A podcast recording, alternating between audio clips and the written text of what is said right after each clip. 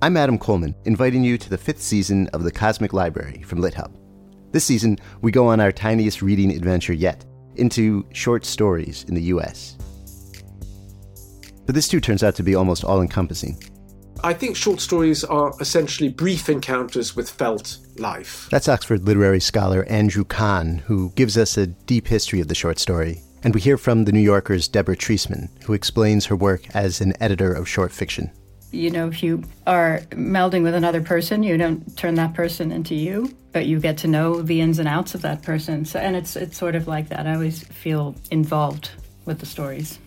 We bounce around between the history and current life of short stories with the novelist Justin Taylor. The nice thing about it going out of fashion is that it really frees you up to relate to it in a different way. This being the Cosmic Library, we make sure to go way beyond U.S. short stories, too.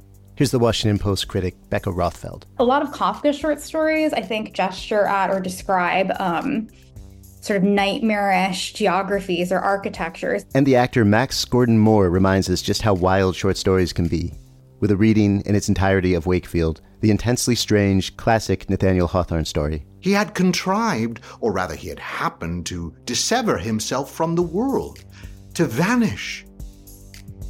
Get ready for all that and more in a season about short stories, small windows into vast universes. It's season five of The Cosmic Library, available soon wherever you go for podcasts.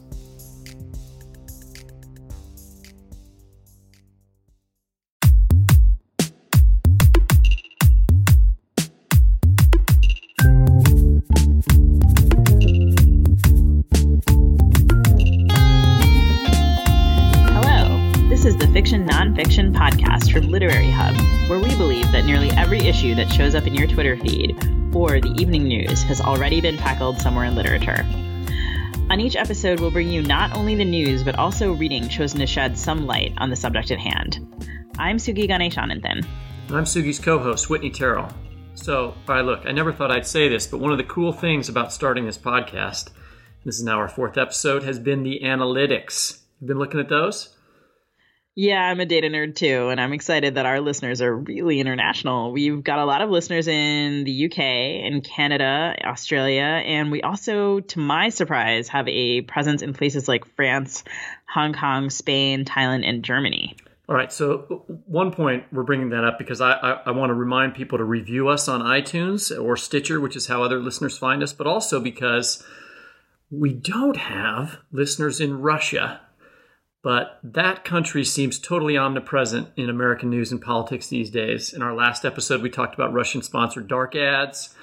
Uh, we've talked about, and, and you know, the Russians are leaking emails during the election from Hillary Clinton, the Democratic Party. We got Robert Mueller looking into connections between the Trump campaign and, and the Russians. And so, of course, because we're FNF, this made us think of Russian writers. So in the second half of today's show, we're going to talk to my colleague Charlie Baxter about America's ongoing fascination with 19th century Russian literature. But first, we're going to talk to Ukrainian born writer Sana Krasikov, whose new novel, The Patriots, is set in America and in Russia during the Cold War. Sana, welcome to the show. Good to be here, Sugi.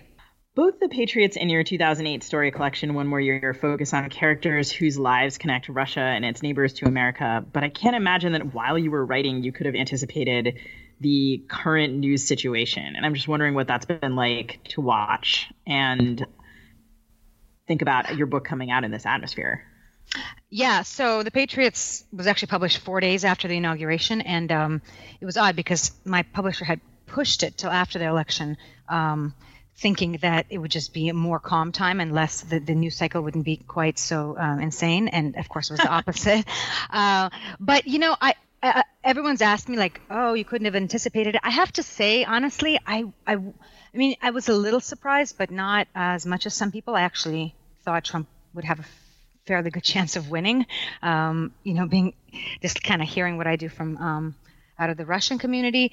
Um, but the other thing is, you know, I'd been, uh, I'd started the book in 2008, right, when we'd basically plunged into this worldwide economic recession, and I had been um, really delving into the the 30s when the book begins, and um, you know, like my husband has this joke that, um, you know, if if you look at um, you know a time when you had a prolonged economic crisis and you had you know inflamed class anxiety racial tension political polarization and um, then you know you have a new form of media that's broadcasting all this outrage. And after all of that basically you get a um, you know a, a president who's a scion of a uh, wealthy New York family who's championing himself, the um, champion of the working class, and then promptly develops an uncritical friendship with Russia's strongman leader. Like we would think we were talking about today, and we'd be off by about 80 years because all of this happened in some form already. The, pol- the political polarization, the nativist rhetoric, like those were really flourishing in the 30s. You had people like um, you, who, who were basically like mastering this blend of hyperbole and humor and outrage that and then and broadcasting it through the radio. I mean you had the most popular order at the time was so radio like stands in for what facebook and twitter now? Yeah totally. I mean people talked about the dangers of the radio the way that they talked about the dangers of facebook and as we did last podcast just to say. You did right. Um, and you know you had people like um, Senator Huey Long who ran who ran for um, for office. You had um, you, you, know Father Coughlin wasn't he? A Father? Coughlin was the really big one, and you know also the press kind of dismissed these people as as backwater quacks. You know that, but they were getting huge swaths of support from middle class America, right? Not necessarily just the poor and downtrodden you know, really felt like Marxist predictions were coming true. They, were, they called it the crisis of capitalism. People were leaving America. You know, workers were returning to their home countries. People were going to Moscow like it was, you know, the new Jerusalem. If you want to talk about um, a schizophrenic relationship with Russia, I mean, we didn't even recognize Russia um, until FDR came to power. So we didn't. We, we had no diplomatic relationship with them. The press kept beating the drum against the Red Menace why meanwhile we were we were making america was um, brokering million dollar deals with them on a regular basis. Right and that's all important in the book. I really love those parts um, you know that connection of trade the, the, way you talk about trade and the way the, the trade relationship between russia and america is working at that particular time timeline. But i wanted to ask you about um, some some other parallels. Um, sure. you know i was thinking about when I was thinking, preparing for this, I was thinking about uh, Gary Shteyngart's novel Absurdistan, which came out in 2006, and he has a line in it: "The Soviet Union is gone, and the borders are as free and passable as they, as they've ever been. And yet, when a Russian moves between two universes, this feeling of finality persists. The logical impossibility of a place like Russia existing alongside the civilized world of Ann Arbor, Michigan, sharing the same atmosphere with, say, Vladivostok." Um, that is very different than than people wanting to move to Moscow as they did in the 30s, right? I mean, you were in the U.S. then. Did you feel that way? Actually, I was in Russia when I read when I read that line. Ah. Um, yeah, my my friend and I ordered the book so we could share it. Um, it's a beautiful uh, original phrase um, by Gary Shteyngart. What it comes down to for me is that there's this um, kind of unseemly gap between um, cause and effect that can take place when you're in Russia. Like the things that you could be punished or rewarded for don't always have a one to one concurrence. Um, I mean, which is why sometimes when you're reading or writing about Russia, it, it feels like science fiction. I mean, in fact, their most popular form, uh, uh their most popular kind of genre is science fiction. Probably some of my favorite Russian writers like Pelevin are science fiction writers because they just they capture that. But you know, there were other writers like Dostoevsky who wrote about it. This idea of proizvol, this that there's no kind of one-to-one relationship between um, cause and effect. The writer who's currently working, who I think really captured is, is, is um, Yelena Kostyuchenko. She's a um, journalist for Novaya Gazeta, and she really goes into rural Russia and she comes up with these vignettes that almost feel like science fiction. So, you know, she had this um, really small story about this policeman um, who saw a young woman drowning in a freezing in freezing November water, and he dives in to save her while his superior yells at him not to disobey him and jump in. And then he saves her, and he's given a demotion and stripped of his bonus because he's left his holster and gun on the bank of the river. What, what's happening is that the, the laws of um, the state and society aren't matching up. I think it does seem like in the past year, uh, the change is on a different level. Michigan actually voted for Trump. So is that in the, I don't know, is that, is that a way to think about um, the state and society I mean, I don't I don't know what it means that Michigan voted for Trump. I live in Michigan, and that's frankly broke my heart. Um, Trump and much of his entourage are connected to Russia, and Paul Manafort's been indicted, and these kind of mini oligarch characters that Shteyngart satirizes in that book. Um, you know, are they now in charge of the U.S. government? Do you how how comfortable do you feel thinking about um, like the personality types that you're describing, and that I think maybe Americans associate with with with Russia? Oh, I mean, one of your questions seems to be like, are we becoming more Russianized in our relationship Yeah. with the state? Yes. Um, I, I I'm not as alarmist about that as some people. I don't think so. Um, I've asked Russians about it, and the answer that I get is that you know when the travel ban came out, and you had a, a judge, a state judge, who um, declared it unconstitutional. I mean, Russian said to me that the the minute that a judge from some province declares something that Vladimir Putin is doing illegal, we will no longer be Russia. So um, I don't I don't think we're even close, actually. Oh, good. Uh, and also, I mean, but you know, I, I think there is a particular way that we are becoming more Mhm. similar, and that has to do with, um, um, well, to, in the nerdy way to put it, is our lack of faith in institutions. In our, in, in the more um, fun way to put it, is our um, how, how much more we, how much more time and space we give conspiracy theories. Oh my political- goodness. Political discourse. Um, Well, I mean, speaking of that, I mean that's one of the things that. I mean, so you may say that, uh, you know, the the larger government in terms of the court system is working, but our president and Vladimir Putin are buddies, at least in Trump's mind. You know, they just met over the weekend. They were wearing the same clothes. You know, but Trump didn't, I mean, you know, I, I'll take a little bit of issue with that. because Okay, I good. don't, think, I don't think Trump did give Russians what they wanted, which is, if not the lifting of sanctions, then at least um, encouraging uh, Europe to lift the sanctions. I, I, I, I'm not sure. Um, look, I, I'm like the last person who wants to give Trump too much credit, but I, I don't think he actually played into um, the snare, if, if there was one, uh, so much. But I do think there is a um, an affinity between the two men.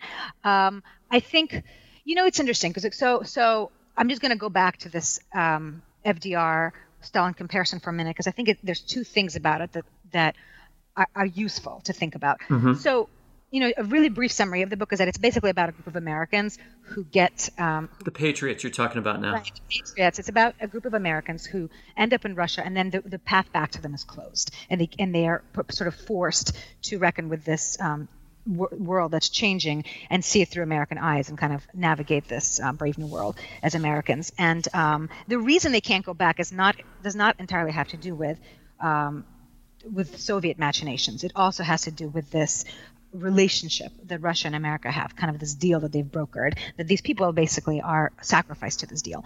And um, on one hand, you know, I, it's understandable that someone like FDR did not want to rock the boat when he needed um, Stalin as a strategic ally against um, fascism, right? The way that we're talking about terrorism right now. That you know, when when when um, Trump says, "Well, if they're going to spend millions of dollars um, bombing ISIS, I have no problem with that."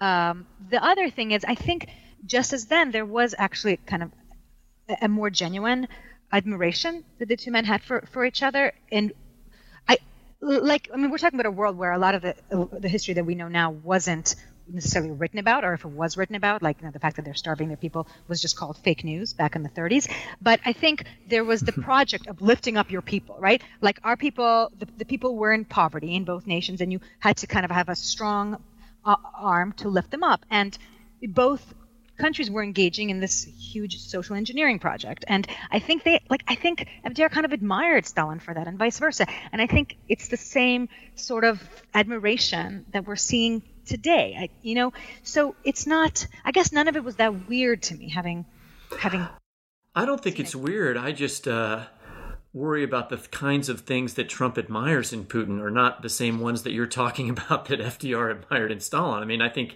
he likes him for his sort of anti-democratic tendencies, for the way that he is not really supportive of a free press. You know, the way that he's willing to use. Uh, uh, racial animosity to sort of you know consolidate rule i mean all those things uh, you know are, are at play and seem to be to me really negative Well, I won't argue with that.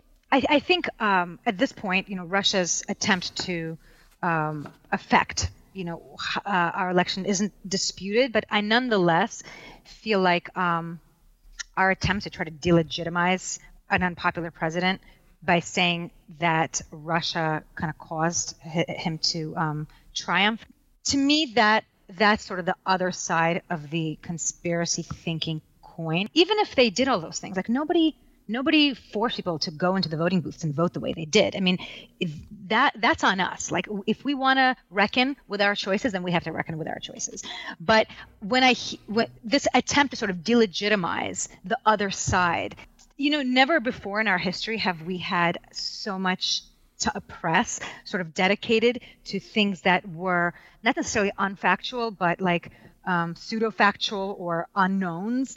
And like that does remind me in a way of Russia. I mean, conspiracy thinking basically takes takes the place of actual political discourse over there. I mean, people just love um, their conspiracy theories, and I think there's a number of reasons for that, but people really pride themselves on the sophistication of their cynicism over there. Like, you're not a sucker if you believe in nothing, right?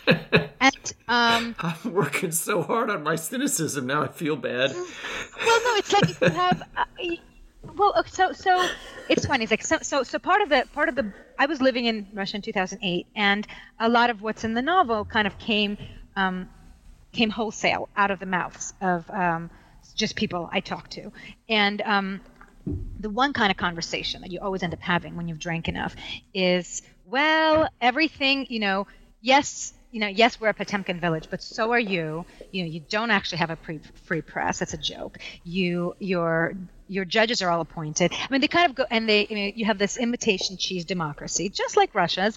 So I had this scene where basically someone's at this, uh, the, the, the son of the main character who comes back to Russia to figure out kind of what happened to her to get his son out of the country. He's at this um, business banquet, and his um, the, the the the businessmen he's working with are kind of ribbing him about this. And, you know, they're like, oh, 9 11. You know, uh, my, my real question is what happened to the other planes? Because, you know, there were seven of them. And then what really surprised me, but I put it in anyway, was um, they didn't seem to spare Putin from this their conspiracy theorizing. And this is people who work for basically a st- state backed company. Like, so when um, my friend who told me the story said, "Well, you know, what about um, the fact that you guys bombed those apartment buildings so you could bring your troops back into Chechnya?" He's like, "Well, of course we did it." You know, he's the guy's basically accusing his own president of being a terrorist, and this is a Putin patriot. So, like, what was going on? Like, I couldn't figure it out. It occurred to me that this wasn't this kind of cynicism that I saw there wasn't just a byproduct of, of having information that's not reliable. I actually think it's a sort of cynicism by design. Um, that, you know, if you have no faith in any institution that can say, say stop stop the FSB bombing a building, then what you're saying is, you know, only one person, which is the person at the top, is in charge. But for those people who are kind of proud of the fact that they believe in nothing, um, even even if they say, oh, yeah, you know, we orchestrated our own um, an, an, act of terror in order to re-enter a war, it still actually says that Putin's the only one in charge. Like, and at the same time, you don't sound like you're a sucker. So it's it's funny. It's a cynicism that kind of serves the state. Um, and I, I thought about that, and I thought about how here there was something similar happening. That if you you know um, if one side is saying, oh no, there's a deep state that's preventing, and there's this deep state that's, um, you know, undermining the president and trying to topple our own government, or if you're even saying, hey, the Russians put Trump in power, you're sort of saying a variation on that. That you know, you your cynicism is actually un, um, underwriting your own form of patriotism. Does that make sense? Yeah, that makes perfect sense. It, I mean, it sounds from a certain point of view. I mean, it sounds it sounds like some Sri Lankans I know. Um, I mean, I, I don't think I can s- claim that I have a have a pulse on the like a really broad section of the community, but there are certainly people who, right? I mean, there's a there's a certain the idea that you don't believe yeah the idea that you don't believe in anything and therefore you're not a sucker um, the way that that can actually kind of lead to a a kind of stagnant view of politics um, right and also what you're saying about yeah like the yeah, exactly, and like also the decay of certain institutions of the state that ought to be operating as checks on justice, like whether it's the, the judiciary or I think going back to what you said earlier about us having to be accountable for our own votes, like I think in the case of the United States, like the really clear decline of public education. Well, so, it's a significant Republican project to defund education, at least exactly, in my state. Exactly. Exactly. And I think that like I, I don't think I'm as surprised as other people that Trump won. And from a certain point of view, like I guess I don't know, I'm, I feel like sort of already past that surprise. Yeah. Right. Um, We're a long way in. I think Yeah, and which I think I associate. I think I associate that lack of surprise also with like communities of color that I'm in touch with, where people are sort of like, "Come on, this was here all along," or um, sort of. I mean, even you know, we did an episode on the Weinstein allegations, and then there's this kind of burst of surprise, um, often from men who are kind of like, "I didn't know, I didn't know that all of this was going on," and women who are sort of like, "Of course it was going on all along." There's this part in the Patriots where um, Alyosha Alcoholic claims that his hero is Ralph Ellison. The Invisible Man is a cipher. He claims he lives in a basement full of light bulbs, siphoning off electricity from the monopolized energy company. The utility company is unaware of his existence as if the fraudulent state whose authority he does not recognize. Like the invisible Negro, I choose to have no existence in the eyes of our illegitimate state, which strikes me as like basically exactly what you're saying. So there's plenty of people like that. And I think in Russia, there's actually a term for them, which would be internal emigre, that, um, you know, you you kind of drop out of the public sphere and you lead a rich um, interior interior life. Which, uh, I mean, one thing that Russian immigrants have often bemoaned as they've immigrated is that, that the interior life of people in their new country is just not as rich, and they're and it's there's they have a point, but I think people develop that often can develop that um, to compensate for the fact that they don't feel like they can change much.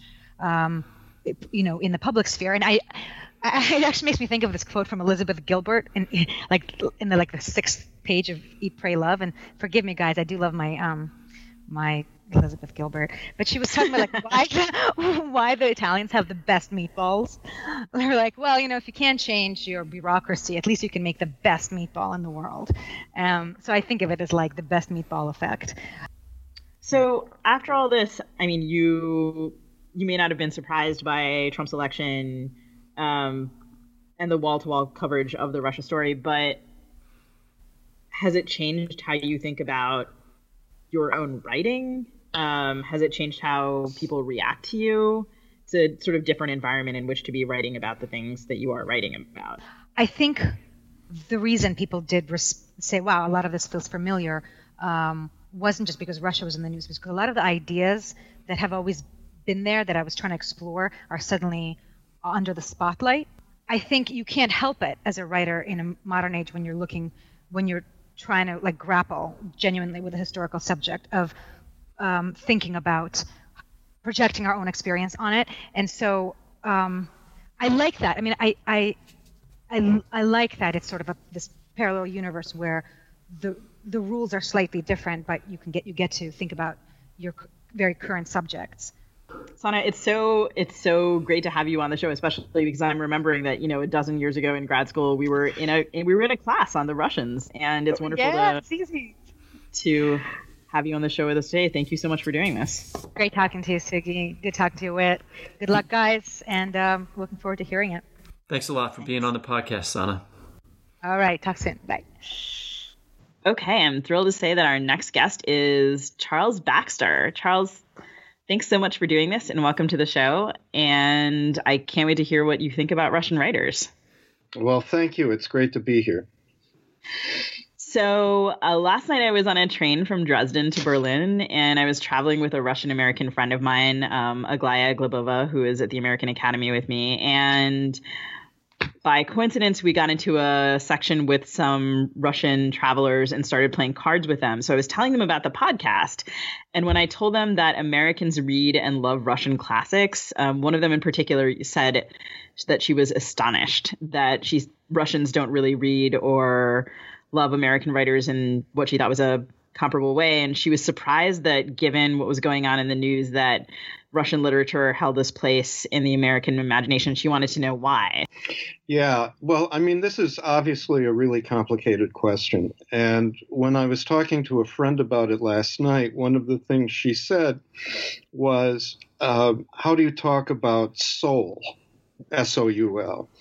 And, you know, I think one of the things that Americans love about Russian writers, particularly Dostoevsky and Tolstoy, is that they're so good at describing interior emotional and spiritual and psychic states and conditions. And I think American writers uh, used to be, I don't know if there's so much that way now, but they used to be shy about that. And um, the Russians are not. And you also write about Chekhov a lot in Burning Down the House. I wondered if you could just read a passage uh, from that book for us.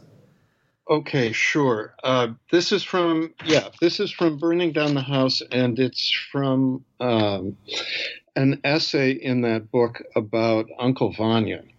We can call it in honor of one of its first diagnosticians, the Chekhov problem, which goes something like this: What does one do?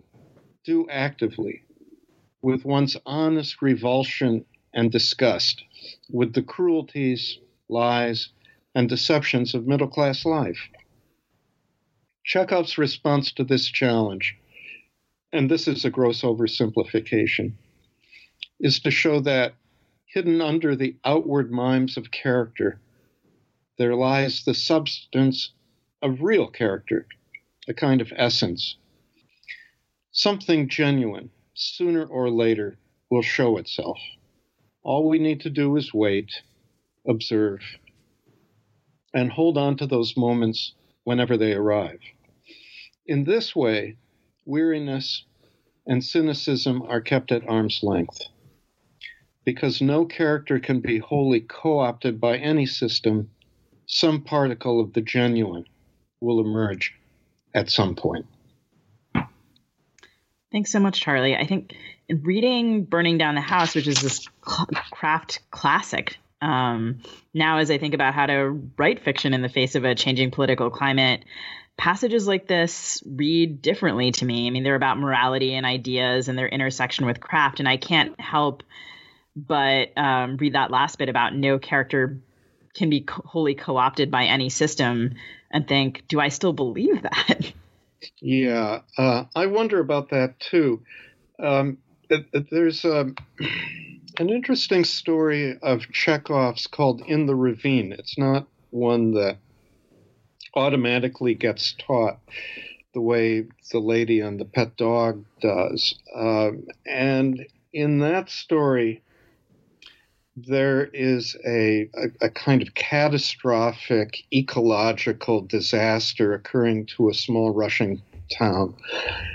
And um, a character in that story who is so possessed by greed that she um, she and there's a sense in which there's no genuine self there. Uh, all she is is a personification of greed.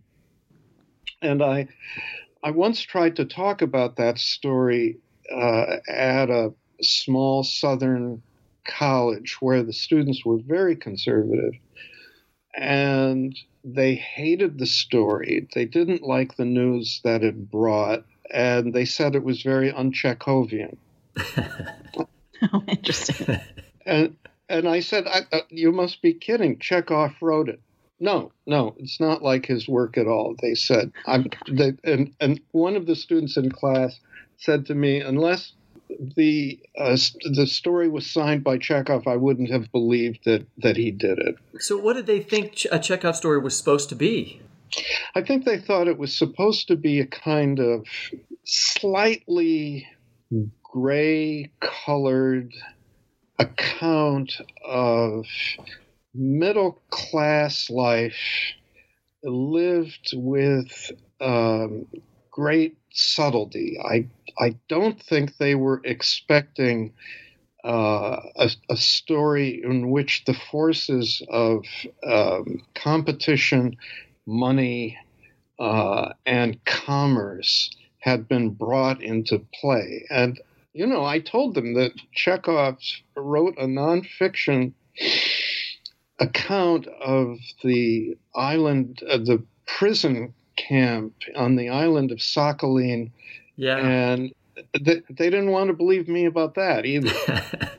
it's it's it's just not the image that a lot of Americans have of Chekhov. This other side of him. Do you think what makes people comfortable about him? I mean, in some places, I don't think that writers teach him for this reason, but maybe other readers are comfortable with him because they recognize middle class life in in his stories. I mean, for me, one of the things that I liked about Russian writers is slightly different. It's not a class thing; it's a space thing. In other words, it's mm-hmm. somebody from the Midwest, like in Turgenev, for instance, you know, in Fathers and Sons, like that, the, the idea of coming home from college to a sort of rural area where, you know, or I, the isolation and separation from the capitals, which is also present in Chekhov's stories sometimes, really was meaningful to me. It felt like the right. world that I'd come out of. Right. Well, I think one of the things that's interesting about Chekhov's stories is that in in many of those tales, uh, the and and in the plays too, particularly, characters have been given almost everything that, at least in America, you would assume would make them happy. They have an adequate income uh, they're they're reasonably civilized. They have all of the features of life that we believe should uh, create uh, contentment, and yet they're not happy, and they uh, are often articulate about why they're not happy. And, you know, Chekhov is very smart about what happens to people who have uh, too much leisure time and and not enough of a se- too much leisure time and not enough of a sense of what their lives should actually contain. Um, they they don't feel a sense of mission and they don't know what they should be doing with their lives. I think that resonates with a lot of Americans. There's a Twitter account called, I think it's called Guy in Your MFA, and it sort of tweets cliches about MFA programs, and and some of them are sort of things like, um, you know, quiet. It's sort of malaise, I guess, is the word that um, yeah. people often invoke. Jesus, and a lot of the tweets represent that. And it's funny to to I hadn't really thought about it in terms of of of Chekhov as being a source of that. But I mean, of course, it is. I, I guess the ter- the word that I just use is different. The, the, the other thing about Chekhov that has always struck me is that, and this is a, this is something that our students in the MFA programs uh, are slow to learn how to do because it's so hard, it's so complicated uh, is how to compound emotions so that any particular character is feeling two or three different emotions, some of them contradictory emotions at the same time. Uh, Uncle Vanya is full of that, and so are a number of, of the stories. Uh, but but yes, you know, I I, I think uh, American life has this feature uh, that many of us are lucky and many of us have, um, maybe not so much anymore. Uh, but at one time, we, we had all of the sufficient features that a good life was supposed to contain, and and yet um, nobody was happy. I mean, there's a, a whole subspecies of American literature in the 1950s that was all about this. Richard Yates and John Cheever, right. just to name two, were were were great writers on this particular subject. Maybe we're kind of moving out of our Chekhov period and into more of our Dostoevsky period.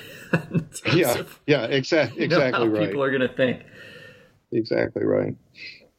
Yeah, so I mean, you know, I was sitting on this train um, playing cards, losing losing at cards actually, losing specifically at this game called Dixit to um, these Russian friends and and my Russian speaking friend who was with me, and they were talking about um, what they read when they were when they were kids or when they were in school about America, and I was telling them what I I had read, you know, and Americans read really read classic Russian literature. We love Master and Margarita. We love Chekhov, um, Anna Karenina, War and Peace, The Brothers Karamazov, which I, I think I remember. I think I read that in, in, in high school AP English. And these um, friends who were educated in Russia were racking their brains to think of which Americans they'd read. They were working pretty hard, and the range was fairly narrow. So, um, you know, one of them mentioned Steinbeck because "quote unquote" America sucks too, um, and you know, she mentioned that Lenin died listening to his wife read Jack London, and I asked her, you know, why why would Jack London be appealing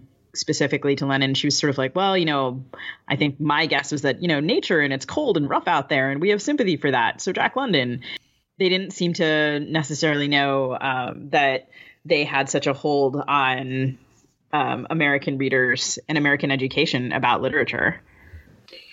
Right. Well, you know, I can't really speak for the Russians, but if I were forced to come up with a comment about why this is true, I think that what I would say is that for Russians, the experience of the revolution the years under Stalin, the Great Terror, and then World War II, and uh, the years under Khrushchev, and the gradual falling away of the great socialist experiment. All of this was historically so traumatic for them that I, you know, if I had been a Russian during that period, I would be completely absorbed with that passage of historical forces and and looking at American literature if I had lived through that or I had that as part of my historical background I would just think you know American literature has nothing to do with me it has mm-hmm. it's it's almost as if the world of of American literature is science fiction, even when it's being realistic.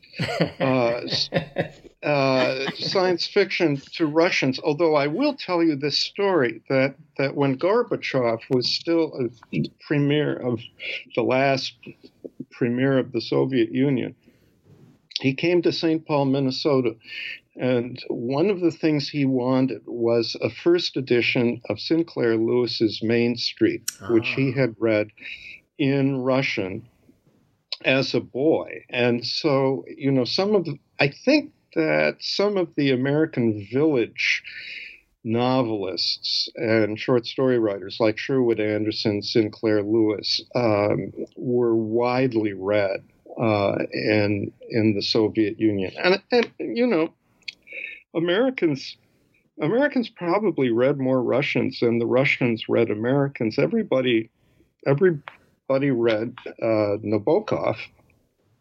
Uh, I mean, if you consider him Russian, which I think we have to, but the you know the Russian writer everybody's reading now is Svetlana Alexievich, who's essentially a nonfiction writer. Yeah, I mean, I though you know I just want to emphasize how I just remember I mean, The Brothers Karamazov was the first book that I ever read that like questioned the religious beliefs that I had been brought up in in an interesting way. you know, like right. I, I, went to a Russian writer for that, and and it, and it was only because I found it. It was just on my parents' shelf. You know, I took it down, I read right. it, but it immediately spoke to me. Um, right. But I realized that I don't read I this is maybe it's just me, and, and, but I don't read contemporary Russian writers. You know what what's hap- Do you know anything about what's happening in terms of contemporary Russian fiction? I have a friend who um, uh, does read Russian and who uh, gave me the names of a number of Russian writers, contemporary Russian writers, and whose work uh, I checked on, there's there was a guy, Valentin Rasputin, who I actually met at a literary conference. A very name. unpleasant, very yeah, very unpleasant guy, a, a right winger, but he. Um, interestingly, he's he's opposed to industrialization. Uh, he's a kind of madcap ecologist who is being driven crazy, or was when I knew him, uh, by the pollution of Lake Baikal. Um, mm. and and but no, I mean your the, the answer to your question is I really am not up on my uh, contemporary Russian writers except for Gary Shteyngart, who writes in English. Right, and you mentioned Svetlana Alexievich. Um, is it just because they're it, not getting translated? Do you think, Sugi? I mean, this is what I was wondering. I mean, right, because um, this was one of the things that struck me on the train talking to these folks is that you know Americans read so little in translation as compared to other folks, and then um, like in other countries, there's so much in translation. I can't say that I was familiar with Svetlana Alexievich's work before she won the Nobel, um, but when we say like everybody is reading her, um, who do we mean? Like we're not? Is she being taught in in literature classes. Um, yeah, I don't I don't know yeah. how much she's being read. Yeah, uh, you know, it, it's typical failing of a literary critic to think that everybody's reading the stuff I'm reading. Um, I, but I, you know, I think the reason that uh, so many people in this country have been interested in her is that one of her books, Voices from Chernobyl, uh, is about, of course, the catastrophe at Chernobyl mm-hmm. and the possible catastrophes produced by nuclear power. And another uh, one of her books is called Zinky Boys, uh, which is about the aftermath of the Russian uh, incursion into Afghanistan. And so, of course, that has relevance for us. Yeah. I think we should also put a call out to our listeners if they have good suggestions. Write them in on our Facebook page or on Twitter, and uh, we'll uh, talk about them in a, in a, later episode. As I was reading Burning Down the House um, and rereading it and thinking about this episode, there's just a ton of references to Chekhov and to Tolstoy and to you know Russian writers, and yet. Um, I don't know that I actually know what you think about reading through this lens of nation. I don't know. It, it's a great question, and I'm not exactly sure how to answer it, except by saying that I think I first started reading Russian writers when I was in eighth or ninth grade. I think I read an abridged edition of of Crime and Punishment just because I liked the title. It's a great and, title. But I always felt much more at home reading Russian writers than I ever did reading you know, English novelists like Thackeray and Trollope, uh, or even Dickens for that matter. I mean, the moodiness of Russian literature appealed to me immediately when I was an adolescent. And I, you know, if if you forced me into a corner and asked me Uh, uh, you know, one of the handful of my favorite novels, I would say The Master and Margarita. So, you know, the, the question of nationality, you know, it's a tricky one, but it, it also has to do with the way as readers we find our own homes.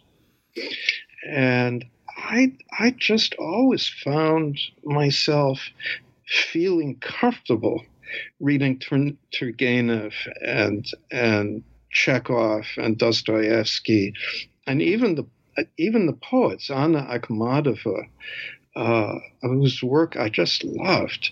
Uh, so I don't, I, I don't know. I, I think sometimes the the boundaries of national literature do melt down when you when you start reading, particularly as an adolescent. I so felt and, that way. I mean, I so agree. I do remember the only way I could get through Crime and Punishment, though, was that uh, I listened to it on tape driving between Iowa City and Kansas City over a period of like a year.